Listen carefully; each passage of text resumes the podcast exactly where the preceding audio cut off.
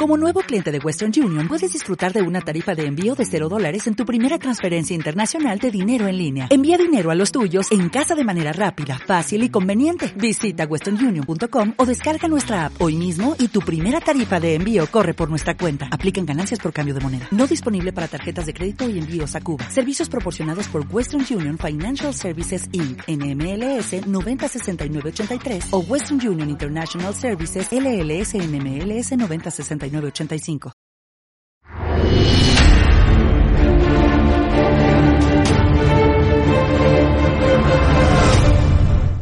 Buenas noches y bienvenidos un día más a Demos TV, la actualidad con criterio. Yo soy Jesús Murciego y esta noche vamos a hablar de internacional. Hay muchos temas que están candentes, empezando por Estados Unidos, donde está surgiendo eh, una, eh, en la campaña electoral de la carrera demócrata está surgiendo la figura de Bernie Sanders por encima de los demás y eso no le hace gracia a muchos en el Partido Demócrata. En, Alemania también tenemos eh, resultados electorales y alianzas que han, creado movimientos sísmicos en, el sistema político alemán. Así que para ello contamos esta noche eh, desde Guayaquil, en Ecuador, con Gustavo Pareja. ¿Qué tal, Gustavo? ¿Cómo estás? Hola, ¿qué tal? ¿Cómo les va? Un saludo a todos. Bienvenidos a una transmisión más del podcast de Demos. Eh, con la actualidad con criterio. Y como siempre, las posiciones más duras y de, línea dura, con mano de hierro, siempre se tienen aquí, porque eh, con el realismo político hay que ser totalitario, siempre. Los criterios. Y así procedemos. Saludos. Así es, Gustavo. Y también tenemos en Cartagena de Indias a Vicente Ferrer. ¿Qué tal, Vicente? ¿Cómo estás? Hola amigos, ¿qué tal? Aquí desde Cartagena de Indias, el Caribe. Y por supuesto doy la razón a Gustavo. Eh, y aquí sabemos, entre otras cosas, porque muchos de nosotros, por nuestra propia profesión, necesitamos la realidad, pero la de verdad, la de los bastidores, la, no la que se enseña en los medios generalistas, sino la de verdad, ¿no? Por eso tenemos especial interés incluso personal, no solamente además por, por, el compromiso de esta casa, sino en personal, en conocer la realidad de cómo funciona el poder y el mundo, ¿no? En criterios reales, ¿no? Para un análisis real. Así es, y nos basamos en los hechos y queremos traer actualidad un hecho que ha pasado un poco desapercibido en España, porque esta semana ha habido un pleno ahí bastante tumultuoso, ha habido el tema de Delcy Rodríguez, la vicepresidenta de, Venezuela, que ha estado de visita eh, en España. Y la, también la entrevista de ayer de, a Bascal en televisión española ha sido lo que ha rodeado la actualidad española, pero no queremos dejar atrás eh, lo que está pasando en Estados Unidos, porque allí las, las campañas electorales duran casi un año. O sea, es una carrera en la que el partido de la oposición elige un candidato y empiezan pues eh, a primeros de año empiezan eh, por distritos, eh, por estados, mejor dicho, y esta, esta semana le ha tocado a Iowa, un pequeño estado rural en el que ha habido un resultado inesperado para algunos. a lo mejor para otros, como tú, Gustavo, pues lo esperabas, pero déjame que te dé el titular y porque, como decíamos que nos basamos en los hechos, vamos a los titulares, vamos a las noticias y sobre estos hacemos, elaboramos nuestro criterio. Eh, la noticia la ha traído del diario El País, dice así, es de ayer, y dice, elecciones en Estados Unidos, Bernie Sanders gana de nuevo New Hampshire, seguido de cerca por Buttigieg, ¿cómo se pronuncia? El Buttigieg, Buttigieg, Buttigieg, Buttigieg, eh, cualquiera de las, de las cuatro formas. De, no, no te olvides que en inglés la pronunciación no es normativa como en el español o en el italiano o en el francés, que nosotros tenemos reglas de la pronunciación. Pues sí, es un apellido bastante difícil de pronunciar, pero bueno, eh, será nuevo para muchos también que no lo conozcan, pero bueno, hay un candidato sorpresa en, que es el, más joven de la carrera de la Casa Blanca, que mantiene el empuje con un segundo puesto en las primarias demócratas, eh, mientras pesos pesados como Warren, eh, Biden quedan en cuarta y quinta plaza. Eh, poca noticia ha llegado a España de, lo que está pasando en, Estados Unidos. Así que, Gustavo, ¿qué nos puedes contar de ese tema? Bueno, a ver, eh, sucedieron varias cosas. En primer lugar, se demoraron tres días o cuatro días en dar los resultados, lo cual de por sí es una extrañeza que no ha pasado en, las primarias de Estados Unidos. Eh, no, no, no en recientes décadas, en recientes décadas. lo cual llama muchísimo la atención. El favorito era Sanders y por la movilización que él ha tenido en sus rallies, por el apoyo que se ha podido encontrar a favor de él en las encuestas, daba todo favorable a Sanders. resulta que Sanders no gana, gana Butichicho, Buttigieg, como lo quieren pronunciar, de un, un, un, un candidato que en cierta medida no sería tan popular para cierta, cierto grupo demográfico votante de los demócratas. Por ejemplo, para las minorías como negros e hispanos, Buttigieg no les llamaría la atención porque es un esnovista, estudiado en Harvard, es un homosexual casado con un hombre, entonces no, no, no habría nada que les llame la atención de él. Eh, tal vez para la clase liberal, eh, blancos liberales o las minorías estas liberales urbanitas que actúan como, como blancos podría ser algo no novedoso y extraordinario. Y presentándose solo. No claro, eh, eh, tal, vez con esta clase urbanita de la clase media alta que estamos hablando solamente ahí, eh, pero no con obreros, etcétera. Entonces, Sanders sí, Sanders tiene el, el, el, el, espectro de gente que podría sentirse atraída a Sanders es muchísimo más grande. Y Sanders es además un hombre más competente como candidato político. Sin decir que es un inepto Buttigieg, no, no lo es, pero no es como es Sanders. Entonces llama mucho la atención y esto da a entender de que posiblemente puede eh, la élite y la élite azul en los Estados Unidos, la élite demócrata de los intereses financieros, académicos y políticos que están en, esa vertiente, eh, preferir a alguien como Buttigieg porque Buttigieg de todas maneras sostiene el capitalismo eh, que, el capitalismo progresista, ¿no? el capitalismo de los progres, el estilo de capitalismo que a ellos les interesa, eh, con el sistema financiero, etcétera. Sanders lo pone en tela de duda, mucho más cuestionadores, más antisistema, y además sucede algo con la elección. Déjame terminar, Jesús y Vicente, esto es muy importante, pero este de aquí es la, cereza del pastel, que el, el app, la aplicación que se utilizó para la elección en Iowa fue desarrollada por una compañía relacionada a la campaña, a la campaña presidencial eh, del 2016 de Hillary Clinton y que se cree porque hay reportes de que esa app tuvo errores y fallas y no es confiable para los resultados. Por eso hasta el día de hoy los resultados de Iowa siguen siendo discutidos y lo que se cree que hubo algún tipo de algún tipo de trampeo, ¿no? Un shenanigan, como dicen los americanos, en contra de Sanders eh, mediante el uso de esta app para tal vez tal vez beneficiar a Buttigieg. Claro, recordemos que, que, en el partido en el partido demócrata todavía mandan mucho los Clinton. Siempre ha mandado. Eh, recordemos que desde los 90 que estuvo Bill de presidente ocho años y Hillary que ha estado de senadora, ha estado de un montón de cosas, perdió la, la carrera por la presidencia hace cuatro años y no se lo tomó nada bien, igual que no se ha tomado nada bien eh, seguramente en esa campaña, en esa carrera hubo una, una lucha directa con Bernie Sanders y eh, también hubo denuncias de maniobras extrañas en el partido para que Bernie Sanders no salía elegido el candidato demócrata. Recordemos, para los que nos escuchan y a lo mejor no conocen tanto, Bernie Sanders es un, es un candidato socialista, bastante mayor, 78 años, pero además, em, si, no me equivoco, es un socialista marxista, es un socialista que aún cree en estas ideas que a lo mejor en Estados Unidos parecen una locura que, triunfen, pero sí son, es un socialista que quiere eh, traer esas ideas a, Estados Unidos y pues muchos en el partido y, en,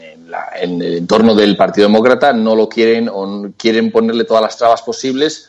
Y quizás eh, quería preguntarte eh, Vicente si ves a este nuevo a este nuevo candidato a Peter Buttigieg como un, Macron del, del, partido del Partido Demócrata para, para parar los pies a Bernie Sanders.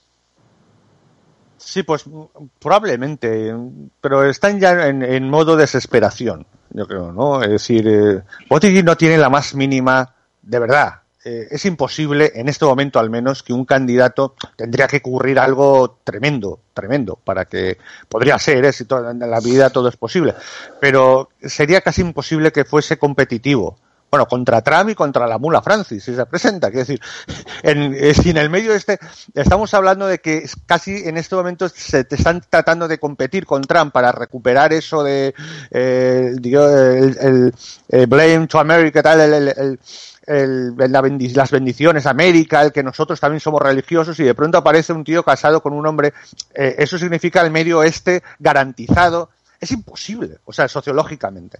Pero ¿qué pasa? Al mismo tiempo, Sanders, eh, que, que, a lo mejor haría una batalla eh, entretenidísima, nos lo pasaríamos pipa en los, en los, en los debates y tal, pero no tendría. Sí, increíble. Pero, pero, pero, tampoco tendría una posibilidad casi real, sería muy remota. Y, y, y todo, el, y todo el entramado que, del que ha mencionado eh, eh, Gustavo eh, sabe que está muy desesperado y está atrapado en una estrategia una que además la que le, la que le conviene a Trump, que, que va más, que es la de, enfrentarlo, pero por tierra, mar y de una forma absurda que se ve claramente sin la más misma objetividad. Yo lo tengo eh, comparado, esto es, es, es, un poco la, el paradigma de, de, de, estar atrapado en, en, la estrategia. Esto, esto ocurre a veces, ¿eh? Y, y, quiero comentar, antes de paso la palabra, porque me, hay un paradigma en esto de estar atrapado en las estrategias, ocurre en cualquier confrontación, lo tenemos desde la época de, de Alejandro, es eh, eh, y, y, saben perfectamente que, que, que, no tienen casi posibilidades, pero están atrapados en esa dinámica. Eh, el, el sátrapa de Anatolia, cuando la primera batalla de, de Alejandro en el Gránico, el río Gránico, cuando está invadiendo Persia, emite, da un, un, una carta a Darío III.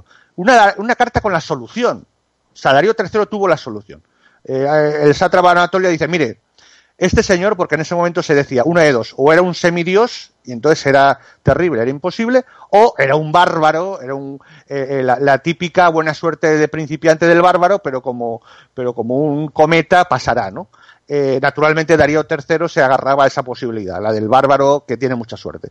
El, sátrapa de Anatolio dice, miren, ni es un bárbaro, porque su profesor fue Aristóteles, entre otros, y lo educó además su padre, que acaba de unificar tal, eh, ni es un bárbaro ni es un dios. Es un señor con una inteligencia extraordinaria, eh, con un talento increíble, que además ha preparado, ha preparado la campaña desde hace años, y lo que hay que evitar es enfrentarse en campo abierto. Bajo ningún concepto se enfrente usted a campo abierto a ese señor. Eh, como sea, eh, atáquenle sus suministros, eh, saboteelo, deje que se estrelle contra las ciudades y verá que en cuestión de tiempo no tiene fuerza suficiente para aguantar, se irán muriendo y serán, se irán desintegrando. Bueno, pues Darío hizo exactamente lo contrario que, ya desde el, desde el minuto uno le, pusieron la solución delante, ¿no? Eh, y, y tuvo que y estaba atrapado ya en esa dinámica de yo soy más fuerte, tengo que demostrar más poder, hizo exactamente lo que Alejandro necesitaba, unificar a todas sus fuerzas por enormes que fueran y aparentemente muy superiores y, y, atacarle siempre en, un solo punto y en una sola. En dos batallas ganó todo todo el mundo conocido Alejandro, en dos batallas más. Eh, y, y, contra Trump me da la sensación que esa, ese paradigma de estar atrapado en la estrategia es lo que le pasa a la, a todo el entramado que está detrás del Partido Demócrata, ¿no? Está atrapado en atacar a Trump, en deslegitimarlo y en vez de retroceder y, dejar que Trump cometa sus errores y hacer una oposición más o menos racional, sigue con todos sus aparatos mediáticos, con la CNN, con todos, atacando de una forma claramente, es decir, claramente partidista. Es que, es que hay que ver la CNN, de verdad. No sé qué CNN llega ya. Aquí la, tanto la original como la de latinoamericana bueno, es que es que es, es que es, vamos, es, parece la, la campaña del Partido Demócrata como mínimo. Es el, el, Pravda, es el Pravda. Es, una cosa absolutamente. Como, hey, Vicente, como Fox News también sí. lo es para el, el, para el Partido Republicano, con la salvedad, esto voy a decir, yo no es que defiendo Fox News, también es una porquería, al igual que CNN. No, pero con la salvedad que, eh, eh, eh, por último, está justificada porque los claro. otros son más, eso sin duda. Pero lo que te voy a decir que dentro de la, de, la porquería que es Fox News, Fox News tiene un par de shows con sus periodistas que son balanceados. y que no existe ningún otro de los canales de, noticias de los Estados Unidos. En Estados Unidos todo tipo de balance o todo tipo de moderación para poder recibir las noticias, interpretarlas, opinar sobre ellas o que haya algún debate es inexistente. Es una cosa de locos. Y, entre ellos me refería al, show de Tucker Carlson, pues no, que es muy conocido y en España hay gente que lo conoce, que es, un tipo que viene a ser libertario, fue conservador y ahora es una especie de, de populista centrista, conservador en lo social, pero un poco más eh, eh, en, en, lo económico, no tan, no, no, tan liberal o, tan, o tan libertario en lo económico. Entonces él invita a su programa gente de todos los espectros, de, todas los, de, todas las ideologías, para que conversen sobre el tema. No, y eso te demuestra este micro microclima, ¿no? Que uno ve en las noticias te demuestra la polarización que hay y, la, y, y partisana que hay en la sociedad americana. Y mira tú que se reproducen también este tipo de peleas dentro de las primarias electorales, porque las luchas que estamos viendo en las primarias del Partido Demócrata, esto es algo que yo ya lo dije hace como seis meses, no me acuerdo si estuve, con alguno de ustedes dos estuve en este, en este podcast cuando lo dije, es la guerra civil del Partido Demócrata. El Partido Demócrata está en guerra civil con los son víctimas de su propia estrategia. En su, Por supuesto, la política, el identity politics, la política de identidad, los negros, los gays, los latinos, los, liberales, eh, todos comienzan a formar sus grupos y comienzan a segregarse entre ellos y a combatir. Y por eso te decía Vicente que tal vez el único de, de ellos, la cosa es que la élite azul no quiere que llegue, es Sanders. O sea, es el único que podría tener un espectro más grande. ¿Por qué? Porque Sanders puede tener a hispanos, puede tener a los negros sin duda, y puede tener, aunque tú digas eh, tal vez en, en, cierta medida que no, sí puede obtener el voto de, de, los obreros del Midwest de los Estados Unidos y del, y, de, y del Belt, del, del, cinturón industrial. Sí lo puede obtener porque él, ya Sanders ha venido diciendo desde hace tiempo, aunque hace dos semanas o una semana se tuvo que decir por cuestiones electorales, que él defiende la nación-estado y que él se opone la inmigración masiva ilegal. Y que la inmigración masiva ilegal perjudica al obrero americano, ya que viene una nueva, es decir, aumenta la oferta laboral y eso hace que los precios de los salarios, sí, porque es un precio realmente lo que se paga, de, los sueldos, los salarios, bajen, ¿no? Entonces comienza a haber una competencia contra el obrero interno. Entonces, eh, eh, este tipo de posturas proteccionistas y de tipo nacionalistas que tiene Biden, sí han, perdón, no Biden, que tiene Bernie Sanders, sí han calado con un sector eh, que ha sido tradicionalmente republicano o un sector de la clase media y clase media baja americana, blanca especialmente y negra, porque los negros también se ven ampliamente heridos por la inmigración masiva, porque son el eslabón más débil de la cadena son los que ocupan usualmente la parte más baja en la economía y, en la cadena, en toda la cadena productiva, son los trabajadores manuales, etcétera, que cuando llegan mexicanos, gente de India, donde sea, son los primeros en ser reemplazados. Entonces, eh, eh, eso es sociológicamente hay que tomar en consideración. Eh, lo que llama muchísimo la atención es que el odio de la élite a Sanders es casi tan grande como el que se tiene con Trump. Sí, pero yo creo que también, eh, a veces Sanders acaba siendo también del aparato político y vota lo que ha votado, no puede, ¿sabes? Aunque digas lo eh, que él opina, vota lo que vota. Pero, pero pues, eh, estoy de acuerdo es más supervivencia. Pero, creo que en el fondo, de verdad, yo creo que es más supervivencia. Pero, pero Vicente, lo que acaba de decir es correcto. Pero también puedes decir lo mismo de Trump, que pone a Bolton y ha tenido que meterse con los neoconservadores y puso a Nikki Haley y tiene a Pompeo. lo pone también porque los necesita para sobrevivir yo, eh, mira, es evidente que a, Trump no le gustaba a Bolton, porque cuando él estaba en Corea del Norte lo mandó a Bolton a Mongolia. Pero a veces tienes que hacer cosas eh, con gente que tú desprecias. Sí, pero digo, la élite azul de la que hablas, creo que, que eh, actúa por desesperación, o sea, y, y, no puede con Sanders porque sabe que aunque, aunque tiene razón en que, aunque parte de ese voto iría, pero no hay ninguna razón para que masivamente cambien de Trump a, Sanders. Es que no hay razón porque si, si Trump ya ganó con lo que ganó en, en, los puntos claves del medio oeste, si encima ahora que han mejorado su, sus condiciones objetivamente y materialmente, su sueldo y su capacidad, todo lo reconocen, eh, no hay ninguna razón eh, para que eh, realmente pudiese vencerle. ¿Podría dar la batalla? Pues a lo mejor, pero no, no hay ninguna razón para pensar que, que, Sanders, que solo le tienen que sacar cuando dijo el sueño americano ahora está con Hugo Chávez, literalmente, o el sueño americano está ahora con Mao. Eh, es, decir, no, no, no, no tiene una posibilidad aunque diese la batalla, y, no, no, la va a dar un señor que ha sobrevivido como socialista en Estados Unidos hasta los 78 años casi. Hombre, no me fastidies, claro. Pero, pero Vicente, ¿cuánto de socialista es Bernie Sanders? El, el dice, esa es otra, esa es otra, Jesús. Eh, Porque aquí dice que, uh, socialista, sí. ¿Y, ¿Y, tú qué? ¿Y dónde están las leyes que has, que has propuesto tú, no? Es decir, esa, esa también es, esa es buena, ¿no? Porque aquí no, hay mucha pero, pose. Pero, el, pero, Sanders, que curiosamente es judío, es, es, es, un demócrata cristiano, o sea, ha ido, ha ido mutando eh, a, a, la democracia cristiana. Eh, y esto es notorio de los años 80. no, no, eso es una realidad, eso es una realidad, perdóname. ¿Y eso se lo, lo creen? ¿Los del medio oeste de la Biblia se lo creen eso? No. Tiene muy mala prensa, tiene muy mala prensa en el, en el Medio Oriente. Hay gente, hay, hay, hay gente. Oye, de, de verdad, yo sinceramente no, no emplearía tanto tiempo en Sanders. No me va, creo, creo que hay cosas más importantes, de verdad. ¿eh? Pero bueno, es que es absurdo, me parece. No, bueno, entonces. Es que no si, si, eh, Gustavo, Vicente, si os parece, quería preguntaros una cosa. Eh, eh, ¿Cómo veis de, fe al Partido Demócrata durante este año para, la, la, batalla final con Trump? Porque por mucho que se estén pegando ahora y que se estén dando, dando cornadas, eh, enfrente a, en, noviembre, en el mes de noviembre, van a tener que enfrentarse a Trump, que está muy, muy fuerte. Y por mucha fuerza que tengan estos candidatos, si no estuviera en una guerra civil como están, pocas posibilidades tendrían y así en guerra civil bueno, se les ve un ver, poco a ver yo voy a decir algo y de ahí que Vicente me secunde. Yo creo que Trump si Trump les aviva la guerra civil del Partido Demócrata Trump gana. Es lo mejor que le puede pasar a Trump. Que se, que se revienten entre, entre los demócratas. Y que voten a por ejemplo que le pongan a, a Buttigieg.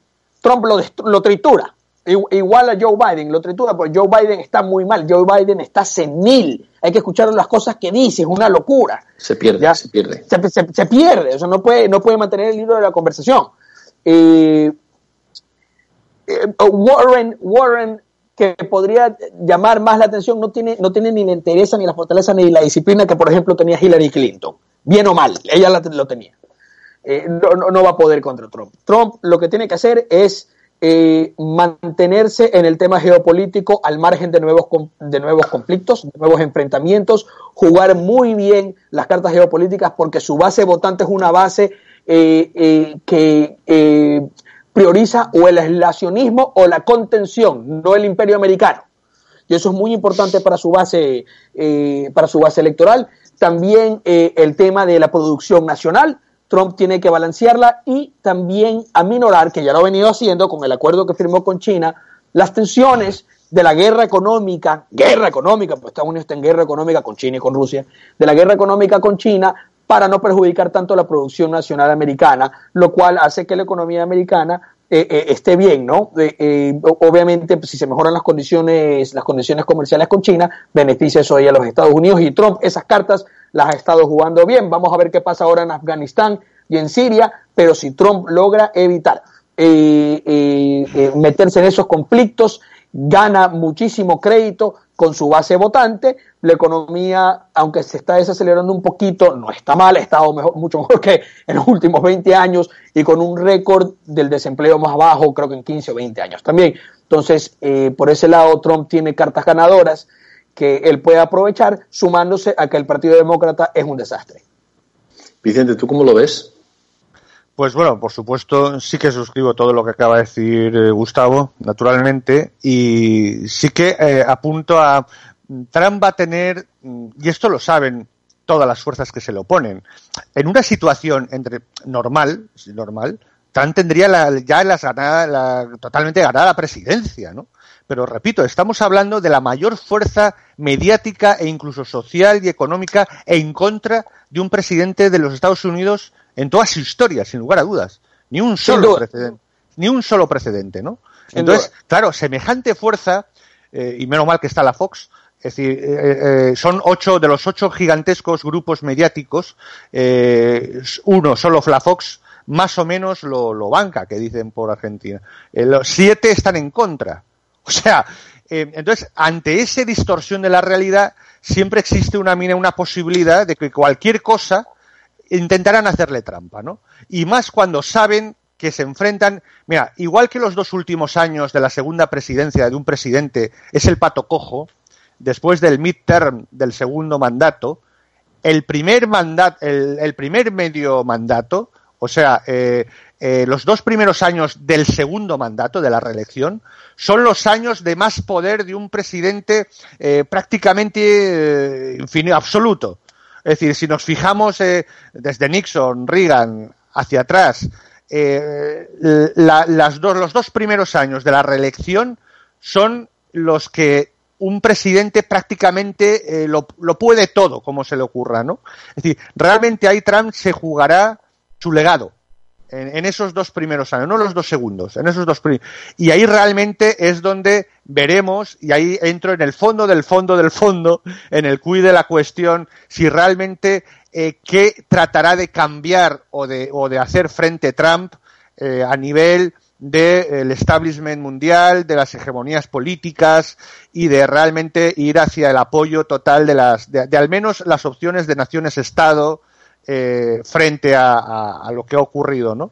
Frente a, la, a la hegemonía política socialdemócrata que todavía está tratando de luchar a, a, a diestro y siniestro, como gato panza arriba, ¿no? A muerte por sus Entonces, ahí está la clave.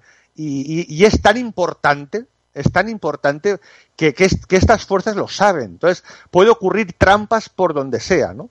Y puede ocurrir de todo. Pero, desde luego, en principio, eh, Trump lo tiene todo porque le ha salido, porque tenía razón. Una, dos palabras. Tenía razón. Tenía razón en, en cargarse todo lo que era el, el tratado de, de, Norteamérica, de Canadá, eh, México y Estados Unidos. El actual que, se ha aprobado es mucho mejor, revierte un montón de empresas, y encima es bueno para AMLO, que es, que es, que es alucinante, porque le da excusa para elevar los sueldos en medidas de izquierdas. Bueno, en definitiva, eh, tiene muchas bazas a su favor y, bueno, veremos realmente eh, a qué le apuesta si sobrevive eh, a estos próximos meses, eh, veremos realmente eh, hacia dónde irá, ¿no? A qué se atreverá a hacer frente, porque obviamente tuvo que pactar, pactar con parte del establishment, ¿no? Pero hablamos a qué se hará frente y a qué se agarrará y a qué apoyará a nivel mundial, que esperemos que todo parece indicar que sigue en la línea, ¿no? En, en la línea tiene claro qué grupo, qué bloque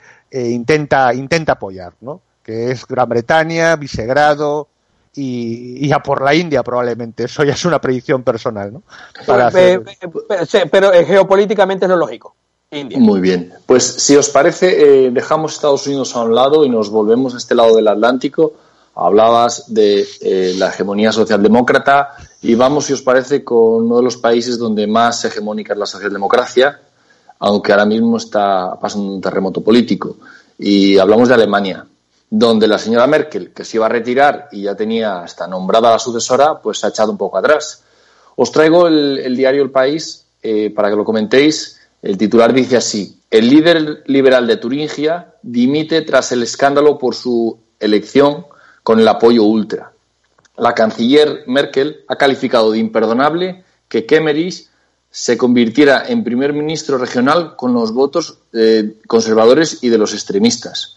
Recordemos que en este estado de Turingia eh, hubo una coalición eh, y el Partido Alternativa por Alemania, que es un partido de la derecha nueva populista, ha conseguido, lo ha apoyado, es digamos el equivalente a Vox, y ha apoyado un gobierno mm, de, la, de, la CDU con los verdes, y esto le ha parecido a, mm, tan mal a la señora Merkel que lo ha, vamos, lo ha fulminado y ha fulminado también a su candidata, a su delfín, eh, Anne Karrenbauer, porque le parecía, le parecía demasiado blanda con lo que está viniendo. Y es que la verdad es que lo que está viniendo en Alemania es, es muy fuerte, ¿no, Gustavo? Bueno, Alemania comienza a hacer crack, o se dice, en, el, en, el, en, el, casco ¿no? de la nave. Alemania es un país militarmente ocupado hasta la fecha, es un país con constitución otorgada por otra potencia, es un país en la cual su clase política y su clase de guerreros se murió y han tenido que gobernar los empresarios del país porque precisamente nadie en las otras potencias fuera quiere que eh, su, por así decir, su casta natural, su clase natural de guerreros políticos sean los que vuelvan a gobernar porque han tenido malas experiencias eh, dos veces en el siglo XX con Alemania, cuando ese tipo de gente ha gobernado, entonces prefieren que estén gobernando los empresarios.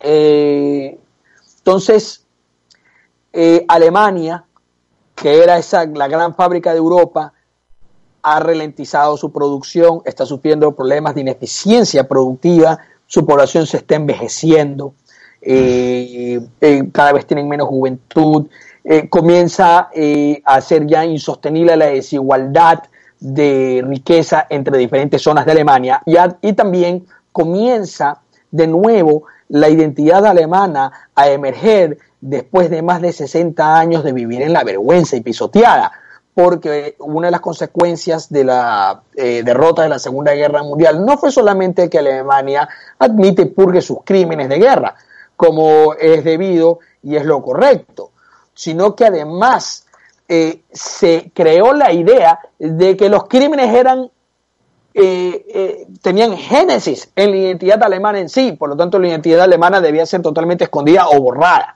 ¿no? Entonces, todo este tipo de presiones, ¿no? Como que lo pongas en una olla, llega un momento dado en que ya lo destapa.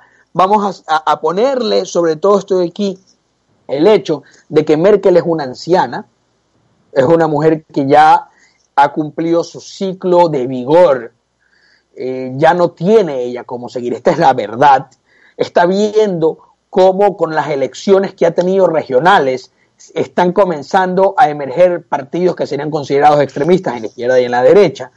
Eh, el centrismo en Alemania ya no da ningún tipo de eh, expectativa beneficiosa para el futuro de Alemania, hablando a 20, 30, 40 años. Alemania realmente necesita cambios drásticos para poder sobrevivir en las décadas que vienen, porque Alemania no está bien.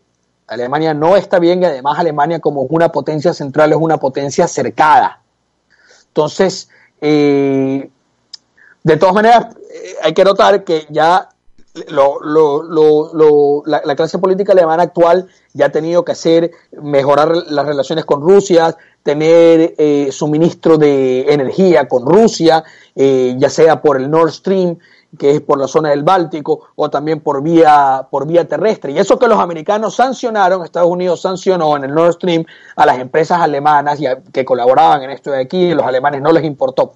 Entonces eso, eso demuestra que Alemania ya no puede, por cuestiones de supervivencia nacional, seguir obedeciendo a los Estados Unidos. Esto va a traer en, en el porvenir la necesidad de sacar a las tropas de ocupación americanas. ¿Por qué? Porque las tropas de ocupación americanas van a querer, eh, eh, van a servir, ¿no? Como un mecanismo de fuerza para evitar cualquier tipo de gravitación de Alemania con el este de Europa que los alemanes necesitan por cuestiones de supervivencia nacional, que es básicamente energía. Eh, entonces, el, panorama de Alemania se complica y vemos que especialmente en el este y en el sur de Alemania, y ya sabemos qué pasó en el sur de Alemania en los años 30, en el este y en el sur de Alemania, eh, esta, eh, eh, lo que son más tradición, conservador o populismo nacional, comienza a resurgir porque creen que es lo que puede ser la solución para la postración en la que Alemania se encuentra, ¿no? Entonces, bueno, ahí me dejo, pues ya me, ya me alargué bastante para que Vicente continúe. No, bueno, ya, queda apenas algún minuto. Más o menos, la mayor parte de las cosas lo suscribo. Creo que hay una parte que no tengo creo que no está del todo acertada el, cuestionar la soberanía de, Alemania, de Alemania, de la actual Alemania, del régimen alemán. Creo que sí que hace lo que le da la gana, creo que ha, convertido la granja ¿no? no creo que esté atado a Estados Unidos. Yo creo que Estados Unidos estaría encantado de largarse de ahí sus tropas y mandar al cuerno a Alemania.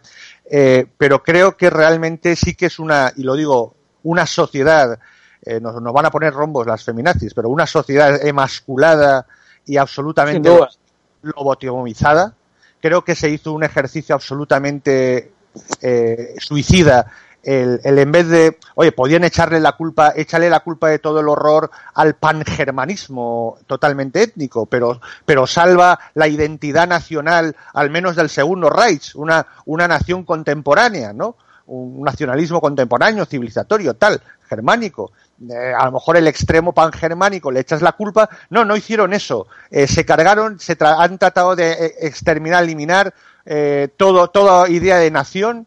Creo que es un error y aunque esté de desacuerdo con algún colaborador de esta casa, el nacionalismo no, no es el culpable de las guerras mundiales, exactamente, a nivel general. No, no, no, no, lo es, no lo es. Es otra, cosa, eso, es otra cosa. sería cuestión de analizarlo. Y creo que eh, ese régimen que se ha hecho, que es un régimen, no es una nación, es un país de régimen socialdemócrata, que es el que existe en Alemania, pues está en su decadencia, ¿no? Está en su decadencia constante pero y, trata de arrastrarnos a, a, los demás además trata en esa decadencia pero claro eh, tiene una sociedad que no puede reaccionar eh, también le pasa igual que ese partido al, Vox de aquí. Es que está dentro del, del, sistema de partidos. Es que está dentro de la estructura eh, diseñada de aquello de integración en el Estado socialdemócrata, ¿no? Entonces, veo muy difícil que realmente Alemania tenga capacidad en este momento de regresar a una idea nacional. Eh, ya lo dije en alguna ocasión, hace unos meses la ministra de Defensa se, atrevió, se atrevió a decir que nada, delante de los militares, en una delante de las tropas, que el nacionalismo, nada de nacionalismo, el patriotismo tiene que ser constitucional.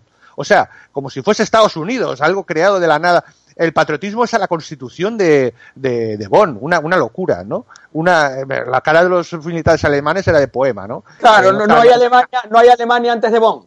Exacto, nada, nada, no hay nación. Entonces, estoy de acuerdo en la decadencia, estoy de acuerdo que además eh, sí que no estoy tanto de acuerdo en la que está su, su, su desgraciadamente, eh, su soberanía es demasiado fuerte de ese monstruo socialdemócrata y nos arrastra a todos. Y, y la verdad es que va en decadencia, pero no hay una sociedad alemana que, que, se atreva o, a plantear recuperar su ser nacional. ¿no?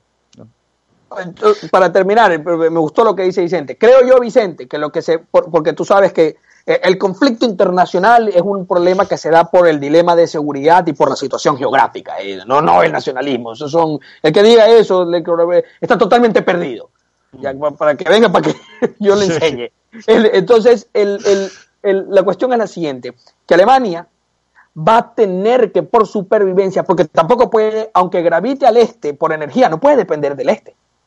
Y ya no puede seguir dependiendo de Occidente, porque los que más se benefician de que hayan tropas de ocupación en Alemania es Francia, porque es la garantía para no para que el, el, animal del centro de Europa nunca sea tan fuerte, ¿no? Y Francia es el que tiene el monopolio militar y nuclear en el continente europeo.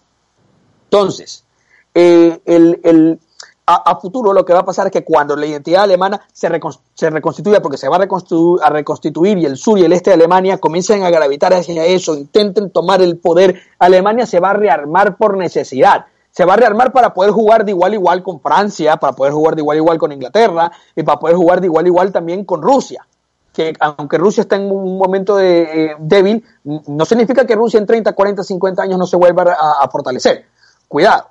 Entonces los alemanes también van a tener que hacer ese proceso de refortalecerse. Y el proceso de refortalecerse no significa que vaya a haber guerras. No necesariamente porque se tuvo un largo periodo de paz en el siglo XIX en Europa con estados sólidos después de las guerras napoleónicas. Entonces, pues bueno, pero haciendo una pequeña proyección de lo que más o menos podría ser. Y los españoles tienen que tomar cartas en el asunto porque no pueden tener un estado débil y viejo frente a otros estados potencia que van a hacer que los intereses españoles estén siempre subordinados a los de los otros vecinos más fuertes. Pues de momento, lamentablemente, España se está conformando con, ser una colonia, con ser vasallos de la Unión Europea. Y así están las cosas. Lamentablemente, la discusión está, ha estado muy bien, pero se nos ha ido el tiempo. Tenemos que agradecer a Xavi Bermúdez, que está en la técnica, y tengo que agradecer también a ti, Gustavo, por estar ahí. Gracias. Y Vicente, un gusto tenerte con nosotros. Bueno, se nos ha ido Vicente. Se cayó, sí. tenemos que despedir aquí el programa. Gracias por estar ahí y nos vemos en la próxima. Hasta entonces, un saludo para todos.